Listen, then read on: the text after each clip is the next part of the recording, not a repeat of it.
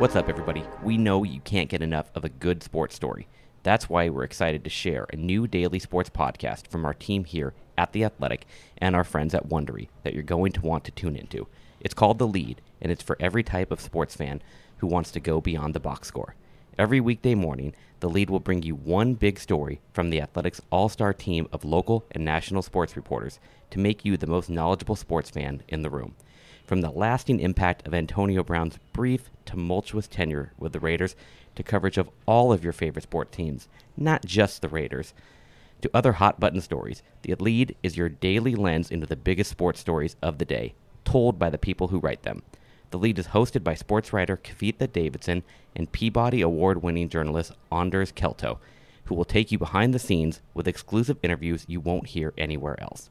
You're about to hear a preview of the first episode of The Lead featuring a recap of Sunday's eagerly awaited Saints Rams rematch and what really went down after that controversial no call in last season's playoffs. And while you're listening, check out theathletic.com slash the lead for the lead's featured articles on the athletic and go subscribe to the lead on Apple Podcasts or wherever you're listening right now. There's also a link in the episode notes that will take you there. Last week, some major news rocked the NFL. New allegations overnight against NFL star Antonio Brown. Antonio Brown has been accused of rape in a new lawsuit. In the suit filed in the Southern District of Florida, the 28 year old claims Brown sexually assaulted her on three occasions in 2017 and 2018. The accusations against Brown came just days after he joined the New England Patriots. But despite those accusations, Brown played for the Patriots on Sunday. Antonio Brown, the newest Patriot, plunging into the stands in his hometown. And then just yesterday, new accusations emerged. And another allegation of sexual misconduct from an artist he hired to paint a portrait of him. Now, the NFL and the Patriots need to figure out exactly what to do with Antonio Brown. Today, we're going to speak with the Athletic's Lindsay Jones about how the NFL has dealt with cases like this in the past and what that history tells us about the present. I'm Kavitha Davidson. It's Tuesday, September 17th, and this is The Lead. It felt like something great was happening. There was just something about the emotion and that moment.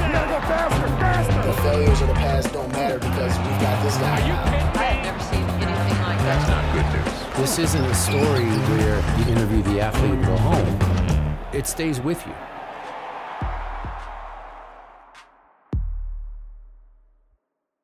So, Lindsay, everyone is talking about Antonio Brown right now. For those who aren't so firmly embedded in the NFL, can you just explain how big of a story this is?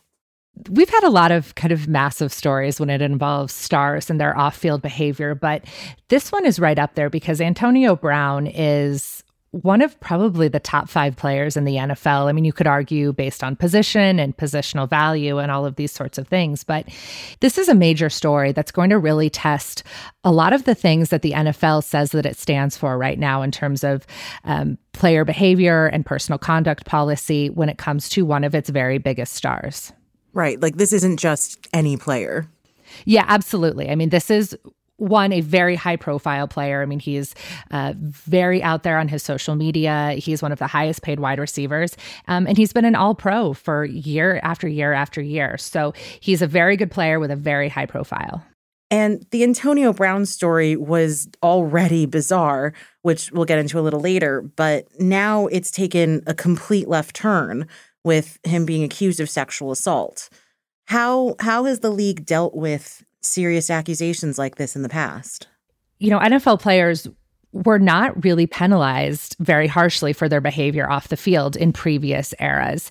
Um, it was kind of a system of we're going to let law enforcement deal with this. So if guys weren't convicted, if they weren't even arrested, then the NFL wasn't going to punish them. All of that changed, though, five years ago with the Ray Rice incident. Ray Rice was seen on video dragging his unconscious fiancee, now wife, out of an elevator.